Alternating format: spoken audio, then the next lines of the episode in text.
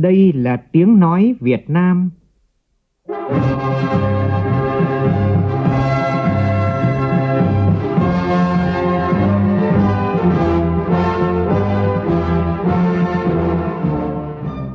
là tiếng nói Việt Nam, phát thanh từ Hà Nội, thủ đô nước Cộng hòa xã hội chủ nghĩa Việt Nam.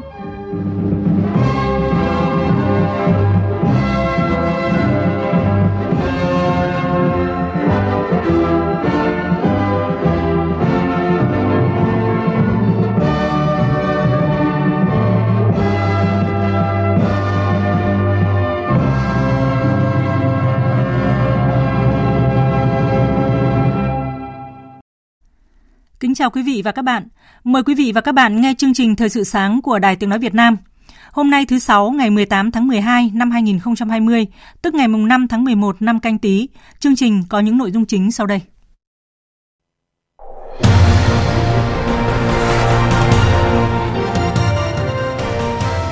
Việt Nam kiên trì ổn định trong điều hành chính sách tiền tệ, đây là khẳng định của Phó Giáo sư Tiến sĩ Đinh Trọng Thịnh, Học viện Tài chính liên quan đến việc Việt Nam bị Bộ Tài chính Mỹ đưa vào danh sách thao túng tiền tệ.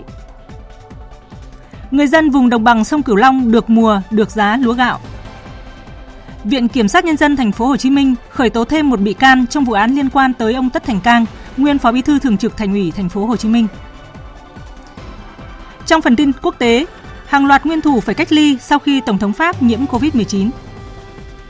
Hungary bác bỏ phán quyết vi phạm luật tị nạn của Tòa án Công lý châu Âu.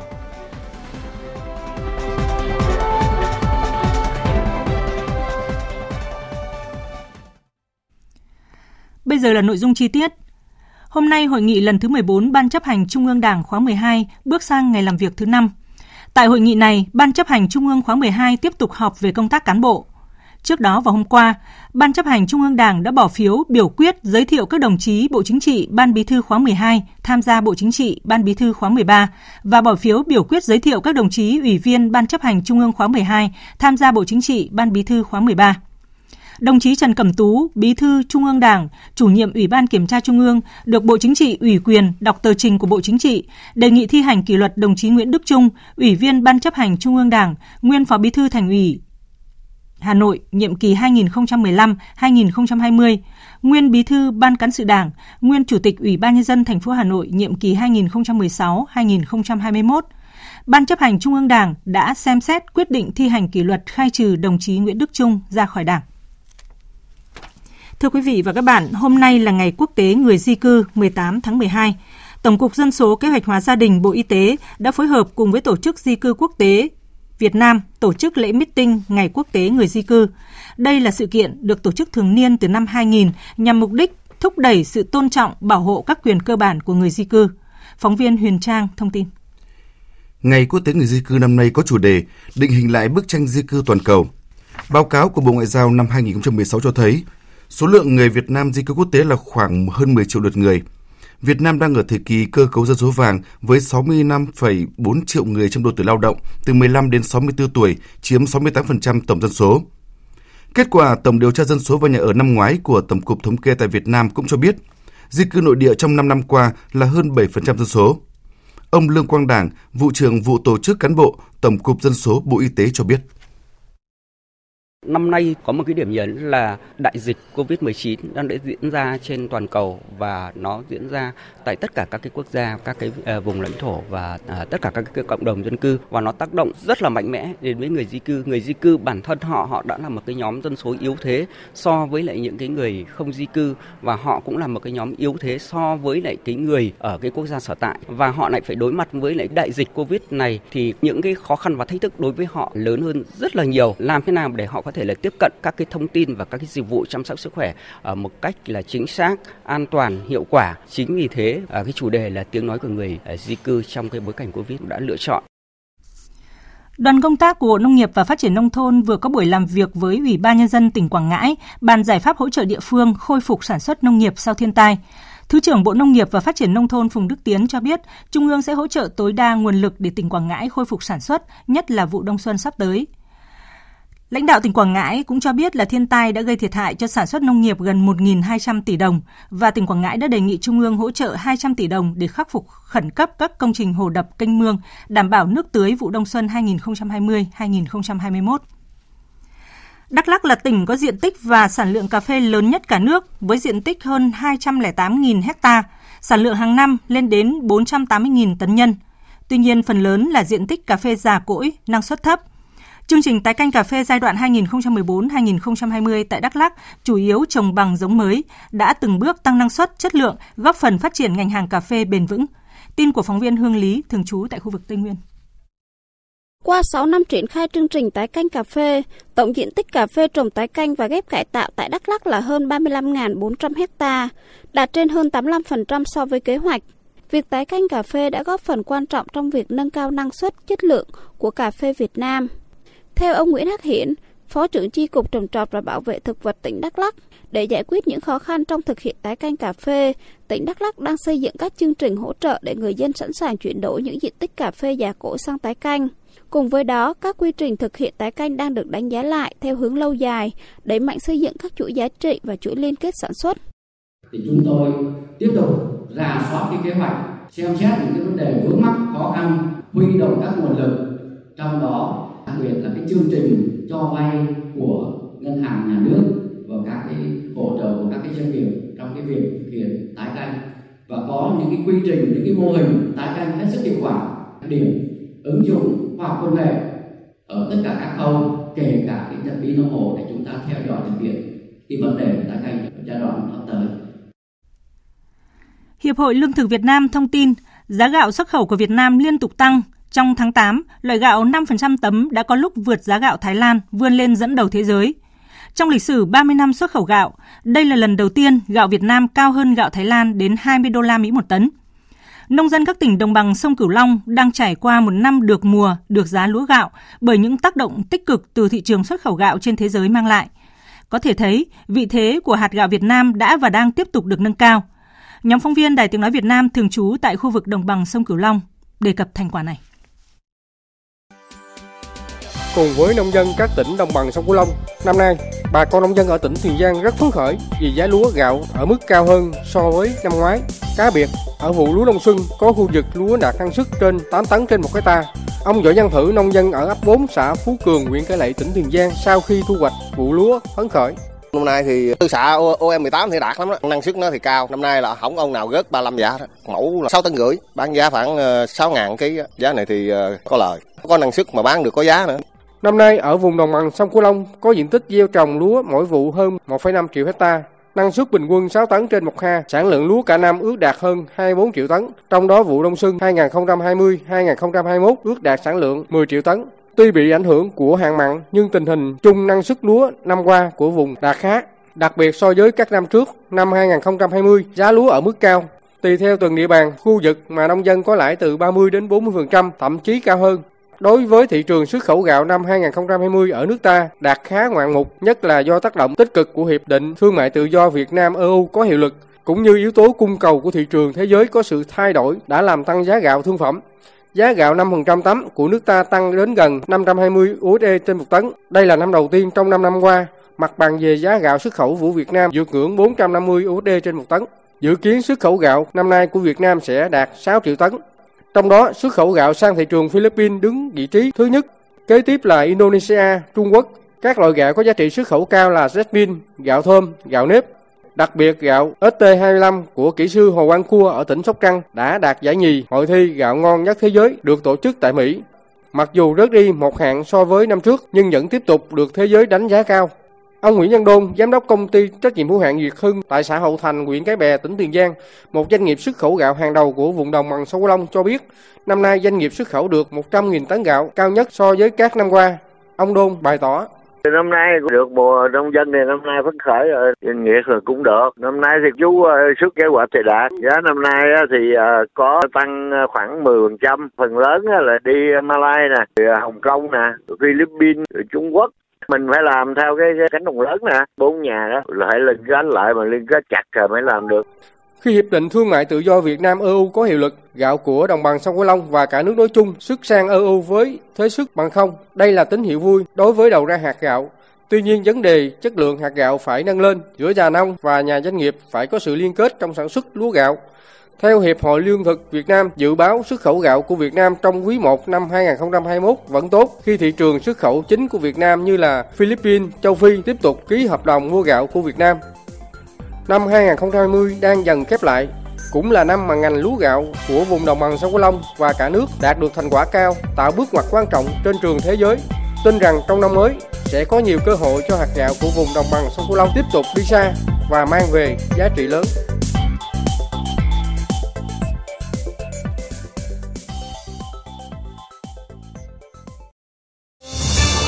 Thời sự VOV nhanh, tin cậy, hấp dẫn.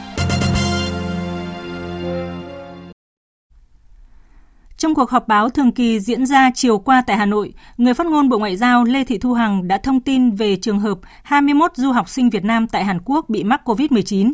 Theo đó, cơ quan đại diện ngoại giao Việt Nam tại Hàn Quốc đã tiến hành các biện pháp bảo hộ công dân cũng như kết nối với các cơ quan y tế sở tại thực hiện chăm sóc y tế.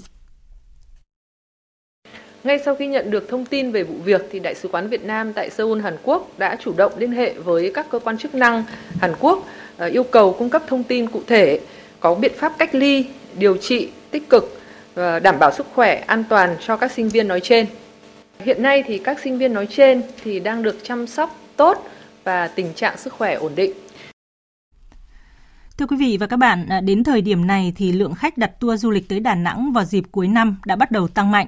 Một số đoàn lớn đã đặt tour qua các công ty lữ hành trong tháng 12 với gần 8.000 khách như là Bến Thành Tourist, Viettravel, Vitour. Đây được xem là tín hiệu khởi sắc cho nỗ lực phục hồi của ngành du lịch Đà Nẵng trong bối cảnh đã chịu tổn thất nặng nề do cơn bão COVID-19 để lại. Phản ánh của phóng viên Phương Cúc tại miền Trung. Dịch bệnh COVID-19 lần 2 bùng phát tại thành phố Đà Nẵng khiến nhiều doanh nghiệp du lịch kiệt sức.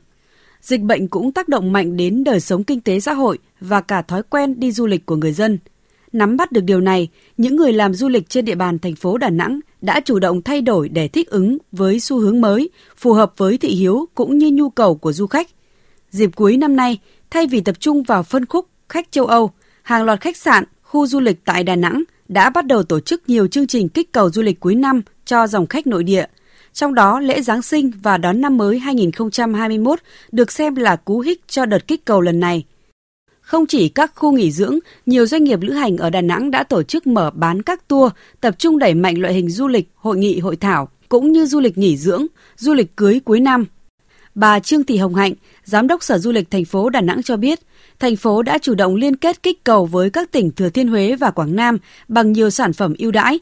Theo bà Hạnh, liên kết tạo nên sức mạnh, góp phần hâm nóng thị trường du lịch. Theo đó, những giải pháp kích cầu không thể trông đợi vào giảm giá mà tập trung vào chất lượng dịch vụ tốt nhất, hấp dẫn nhất. Điểm mới của chương trình kích cầu lần này so với các chương trình trước đây là chúng tôi à, xây dựng những gói combo hấp dẫn về à, nghỉ dưỡng, mua sắm, về ẩm thực, về trải nghiệm các điểm tham quan và đặc biệt là các cái gói du lịch về du lịch góp, du lịch cưới. Đây là những cái sản phẩm mới mà chúng tôi thực hiện liên kết với chủ đề ba địa phương, một điểm đến nhiều trải nghiệm. Chúng tôi sẽ mang lại những cảm xúc mới mẻ, những trải nghiệm thú vị à, dành cho du khách khi đến với ba địa phương vào dịp cuối năm à, 2020 và trong những thời gian tiếp theo. Trước sự việc Việt Nam bị Bộ Tài chính Mỹ đưa vào danh sách thao túng tiền tệ, các chuyên gia kinh tế cho rằng đây là tiêu chí dựa vào các tiêu chuẩn của nhà nước Mỹ mà chưa có những xem xét cho phù hợp. Đồng thời cho rằng với việc chúng ta bị xếp vào danh sách này sẽ có thể đối mặt với nhiều rủi ro về kinh tế. Do đó, việc kiên trì, ổn định trong điều hành chính sách tiền tệ là vấn đề đang được lưu tâm.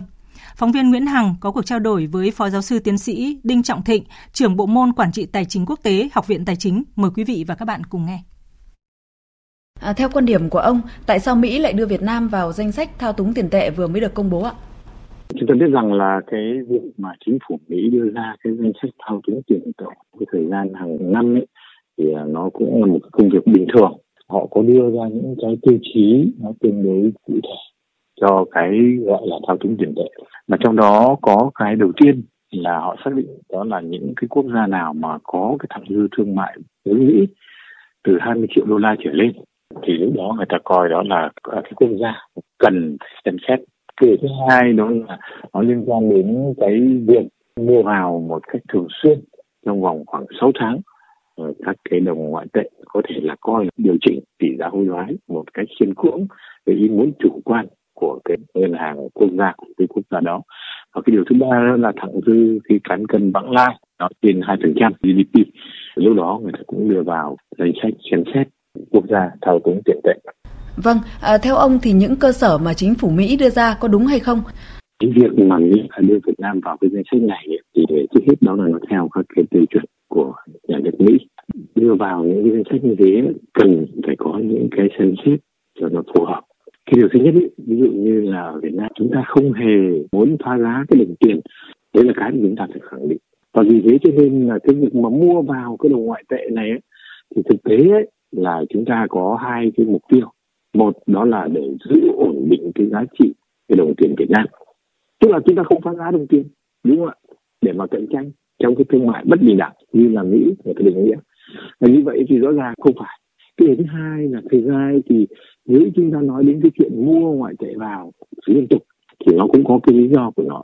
Đó là cái dự trữ cái ngoại tệ của Việt Nam hiện nay còn rất mỏng so với cái mức dự trữ mà IMF khuyến cáo. Và nó cũng mỏng so với cái dự trữ ngoại tệ của các cái quốc gia xung quanh của Việt Nam, như là Thái Lan hay Malaysia hay Indonesia. Tỷ lệ dự trữ của họ dự trữ lớn hơn chúng ta rất nhiều. Và vì thế cho nên cái việc Việt Nam tăng cường như ngoại tệ để mà tăng cường cái dự trữ hối đoái đề phòng cái biến động bất thường trên thị trường tài chính là cần thiết và vì thế cho nên rõ ràng là khi mà xem xét thì chính phủ Mỹ cũng không xem xét cẩn trọng cái điều này Ngân hàng nhà nước cũng đã nhiều lần lên tiếng giải thích và làm việc với chính phủ Mỹ về vấn đề này nhưng vẫn không hiệu quả. À, vậy thưa ông, đâu là giải pháp trong thời gian tới ạ? Là chúng ta vẫn kiên trì ổn định cái chính sách và điều hành chính sách tiền tệ của chúng ta. Và thêm nữa ấy, thì ờ, chúng ta cũng nên có giải thích rõ hơn các cái bộ ban ngành đặc biệt là bộ tài chính và ngân hàng nhà nước cần phải có một cái làm việc trao đổi một cách trực tiếp hơn và đầy đủ hơn các cái vấn đề có liên quan với bộ tài chính mỹ để trên cái cơ sở đó phía bộ tài chính mỹ thấy được những cái điều kiện những cái hoàn cảnh phía Việt Nam đang thực thi các cái chính sách của mình và trong thực tế thì chính phủ Việt Nam không có ý muốn hóa giá cái đồng tiền để mà nâng cái mức cạnh tranh tạo ra cái cạnh tranh không bình đẳng để từ đó làm cho cái cán cân thương mại nghiêng về phía Việt Nam thì cái này là cái điều mà chúng ta cần phải giải thích về phía à, bộ tài chính cũng như là các cơ quan hữu quan của Hoa Kỳ người ta biết và từ đó cũng có những cái xem xét nó phù hợp với chính phủ Việt Nam. Vâng, xin trân trọng cảm ơn ông. Quý vị và các bạn vừa nghe cuộc trao đổi qua điện thoại của phóng viên Đài Tiếng Nói Việt Nam với Phó Giáo sư Tiến sĩ Đinh Trọng Thịnh, trưởng bộ môn Quản trị Tài chính Quốc tế, Học viện Tài chính, về vấn đề Việt Nam cần kiên trì ổn định trong điều hành chính sách tiền tệ. Viện Kiểm sát Nhân dân Thành phố Hồ Chí Minh vừa phê chuẩn quyết định khởi tố bị can đối với ông Nguyễn Hữu Thành, thành viên Hội đồng Quản trị Công ty Cổ phần Phát triển Nam Sài Gòn Sadeco để điều tra về tội vi phạm quy định về quản lý sử dụng tài sản nhà nước gây thất thoát lãng phí. Trước đó, cơ quan điều tra cũng đã khởi tố bị can bắt tạm giam 4 tháng để điều tra ông Tất Thành Cang, Phó ban chỉ đạo công trình lịch sử Thành phố Hồ Chí Minh, cựu Phó Bí thư Thường trực Thành ủy Thành phố Hồ Chí Minh, Ông Tất Thành Cang có liên quan đến một số sai phạm tại công ty trách nhiệm hữu hạn một thành viên công nghiệp Tân Thuận IPC và công ty Sadeco đã được thanh tra thành phố Hồ Chí Minh nêu tại kết luận trước đó. Trước đó, công an thành phố Hồ Chí Minh đã khởi tố 17 người liên quan đến vụ án tại IPC và Sadeco, trong đó đáng chú ý có ông Phạm Văn Thông, nguyên phó tránh văn phòng thành ủy thành phố Hồ Chí Minh.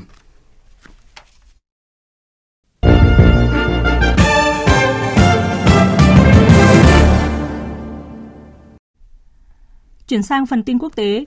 Trong cuộc họp báo thường niên năm 2020 vừa diễn ra tại thủ đô Moscow, Tổng thống Nga Vladimir Putin bày tỏ hy vọng mối quan hệ Nga-Mỹ sẽ được cải thiện dưới thời Tổng thống đắc cử Mỹ Joe Biden. Tổng thống Nga Putin nói. Tổng thống mới đắc cử của Mỹ hiểu rõ những gì đang diễn ra. Ông ấy là một người có kinh nghiệm cả trong chính sách trong nước và quốc tế.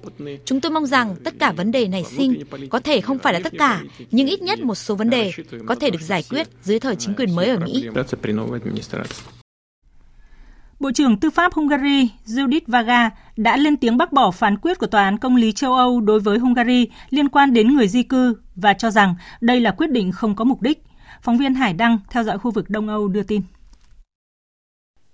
Bộ trưởng Tư pháp Hungary Judith Vaga cho rằng việc duy trì kiểm soát biên giới quốc gia là công việc rất quan trọng trong sứ mệnh bảo vệ chủ quyền quốc gia. Hungary sẽ chỉ là Hungary chừng nào biên giới của nước này vẫn còn nguyên vẹn và các thế hệ sau vẫn được bảo vệ.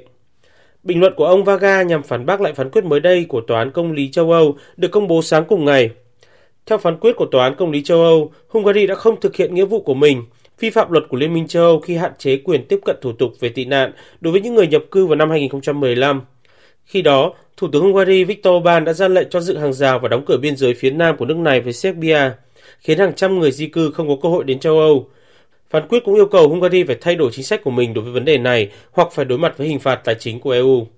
Ông Văn Gaal cũng cho rằng quyết định của Tòa án Công lý châu Âu là không phù hợp bởi các tình huống làm căn cứ tố tụng hiện đã không còn tồn tại nữa và chính phủ Hungary cũng đã đóng cửa các khu trung chuyển người tị nạn tại khu vực biên giới với Serbia. Từ lâu, Tổng thống Orbán đã phản đối việc nhập cư ồ ạt và cho rằng điều đó sẽ làm ảnh hưởng đến bản sắc của EU nói chung và mỗi quốc gia nói riêng. Trước đó, Ủy ban châu Âu cũng đã gửi một bức thư thông báo chính thức tới Hungary, yêu cầu chính phủ của Thủ tướng Orbán khắc phục những điều không phù hợp của đạo luật tị nạn của Hungary với luật pháp của EU hoặc sẽ phải đối mặt với hành động pháp lý của khối. Nhằm ngăn chặn sự lây lan của dịch COVID-19 đang có xu hướng gia tăng mạnh, Cộng hòa Séc sẽ đóng cửa biên giới đối với khách du lịch nước ngoài đến Séc từ hôm nay cho đến khi tình trạng khẩn cấp được dỡ bỏ. Thưa quý vị, sau khi Tổng thống Pháp Emmanuel Macron được xác định dương tính với virus SARS-CoV-2 vào sáng ngày hôm qua thông qua xét nghiệm, hàng loạt chính trị gia Pháp cũng như châu Âu đã tự phải cách ly và tiến hành xét nghiệm. Phóng viên Huỳnh Điệp, thường trú Đài Tiếng Nói Việt Nam tại Pháp đưa tin. Hiện tại, Tổng thống Pháp Emmanuel Macron có các triệu chứng như sốt và ho khan. Tuy nhiên, Tổng thống Pháp vẫn có thể tiếp tục làm việc từ xa. Việc nhiễm COVID-19 khiến lịch trình làm việc của ông Macron bị xáo trộn, trong đó chuyến công du tới Liban dự kiến tuần sau sẽ phải hủy bỏ. Việc Tổng thống hay các thành viên chính phủ nhiễm COVID-19 sẽ không làm ảnh hưởng tới hoạt động của nước Pháp, như khẳng định của người phát ngôn chính phủ, ông Gabriel Attal. Từ nhiều tháng qua, virus đã lây lan ở Pháp và trên thế giới. Chính phủ đã quen với việc phải làm việc trong hoàn cảnh này, chẳng hạn như các cuộc họp diễn ra dưới hình thức trực tuyến. Những tháng qua, đã có nhiều thành viên chính phủ dương tính với virus hoặc là ca tiếp xúc gần, phải cách ly, nhưng điều đó không bao giờ cản trở hoạt động của chính phủ. Trong khi đó, nhiều nguyên thủ quốc gia như Thủ tướng Đức Angela Merkel, Thủ tướng Anh Boris Johnson, lãnh đạo các thể chế châu Âu như Chủ tịch Ủy ban châu Âu bà Ursula von der Leyen và các chính trị gia của nước Pháp gửi lời chúc ông Macron sớm ổn định sức khỏe. Theo quy định y tế của nước Pháp, chỉ những người tiếp xúc với Tổng thống trong vòng 48 giờ trước khi ông Macron được xét nghiệm mới được xác định là ca tiếp xúc gần. Tuy nhiên, danh sách tiếp xúc gần với Tổng thống Pháp đã bao gồm hàng loạt các chính trị gia cả của Pháp và các nước châu Âu. Tại Pháp, trong danh sách này có Thủ tướng Jean Castex, Chủ tịch Quốc hội Guy Ferrand và nhiều nghị sĩ trong Quốc hội, do trước đó Tổng thống Pháp đã có buổi ăn trưa làm việc với chủ tịch các nhóm nghị sĩ trong Quốc hội. Hiện tại, Thủ tướng Pháp Jean Castex đã có kết quả xét nghiệm âm tính. Phu nhân Tổng thống Pháp, bà Brigitte Macron cũng đã có kết quả xét nghiệm âm tính. Trong khi đó, nhiều lãnh đạo và nguyên thủ các nước thành viên Liên minh châu Âu cũng phải tự cách ly và tiến hành xét nghiệm sau khi tiếp xúc với ông Macron tại hội nghị thượng đỉnh của EU vừa qua. Trong số này, Chủ tịch Hội đồng châu Âu ông Charles Michel đã có kết quả âm tính, Thủ tướng Bồ Đào Nha Antonio Costa, Thủ tướng Tây Ban Nha Pedro Sanchez, Thủ tướng Bỉ Alexander De Croo cũng tự cách ly chờ kết quả xét nghiệm. Tương tự, toàn bộ các thành viên tham dự bữa ăn trưa dịp kỷ niệm 60 năm thành lập Tổ chức Hợp tác và Phát triển Kinh tế OECD diễn ra hôm thứ Hai vừa qua cũng sẽ phải cách ly do có sự tham dự của Tổng thống Pháp. Số người Mỹ nộp đơn xin trợ cấp thất nghiệp đã tăng lên con số cao nhất trong một tuần kể từ tháng 9 đến nay. Theo báo cáo của Bộ Lao động Mỹ, số đơn xin trợ cấp thất nghiệp trong tuần qua đã tăng thêm khoảng 23.000 lên tới 885.000 so với 862.000 cách đây một tuần – Điều đó cũng chứng tỏ rằng 9 tháng sau khi virus SARS-CoV-2 làm tê liệt nền kinh tế Mỹ, nhiều chủ doanh nghiệp Mỹ vẫn tiếp tục cắt giảm nhân viên và dịch bệnh đang khiến nhiều người tiêu dùng Mỹ phải ở nhà. Trước khi đại dịch COVID-19 bùng phát tại Mỹ vào tháng 3 năm nay, số đơn xin trợ cấp hàng tuần thường chỉ vào khoảng 225 ngàn. Chương trình thời sự sáng nay sẽ tiếp nối với một số thông tin thể thao đáng chú ý.